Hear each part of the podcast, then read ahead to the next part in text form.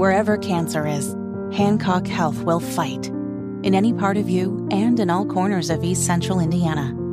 From Indianapolis to Greenfield to Knightstown to Greensburg. From hospital rooms to family rooms, we fight. With technology and medicine, with care backed by the wisdom of Mayo Clinic. For you, for your family, and for your future in Decatur County. We fight cancer here. HancockHealth.org slash cancer. You cannot satisfy the people who refuse to be satisfied.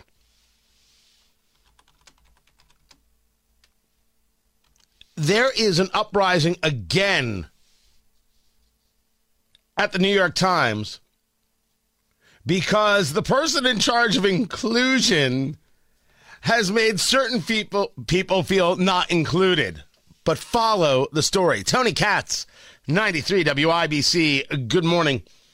Natalia Villalobos. She is uh, the vice president of inclusion, strategy, and execution, which, so we're clear, is a non job. And if any company, if any university has that title, they are they're they're giving out jobs as a way of, I guess, their own view of of one could argue reparation, but really it is utilized as a shield. See, we have this thing. Please don't hurt us. We're not the bad people. Look at the money we're spending here. I've said you won't see DEI officers in, in, in businesses in, in five years. They'll realize how ridiculous this is. Don't be jerks, hire good people. I don't know what else to tell you. But don't buy into bigotry as a way of being decent. This gets us into the idea of medical reparations. Oh my gosh, what is going on? We'll get back to it. New York Times the vice president of inclusion strategy and, ex- and execution was telling people who were discussing things on a Slack channel. You know what Slack is? It's a way uh, to engage communications uh, in inside a, a, company or an organization. Um, that hey, if you want to talk about certain things like things happening with this group or that group or things that you're experiencing in the company. This isn't the channel for that. You should use one of the channels over here so we can get directly to it. This is for a different purpose.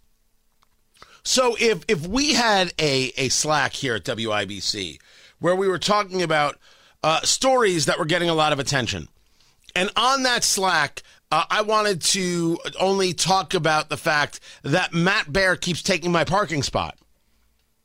Maybe that first channel, Slack channel, communications channel, isn't the place to talk about Matt Bear taking my parking spot. Maybe that's a different channel. That's what happened here. The LGBT community responded by saying, Why are you just telling us to shut up? Why do we have to take all this negativity? It feels completely surreal and disrespectful to get corporate swag branded with a pride flag at the same time we're being instructed not to publicly discuss our experiences as queer people in the workplace. Yes, they're utilizing this to discuss why, why, are we reporting on this? Why are we talking about this? Why aren't we engaged more in that? And her point was, hey, there's a place for this. It's over here. It's just not this first channel. And so because she said, hey, use this channel, not that channel use this program, not that program, use this forum, not that forum. The vice president of inclusion is getting attacked because the woke and people are like, oh, woke's just a buzzword. Screw off. I'll use any word I want. I am not in any way controlled by these people who think because they lost control of a word, because we all now understand what it means, that they get to change the entire terminology. Kiss off. Don't care about you. Cry more. Good God, you're not in charge of language. I'm not lying. Lying is wrong. Lying you should stand up against. But the wokeness includes the bigotry of DEI and really includes the bigotry of screaming uh, that the LGB is somehow part of the T.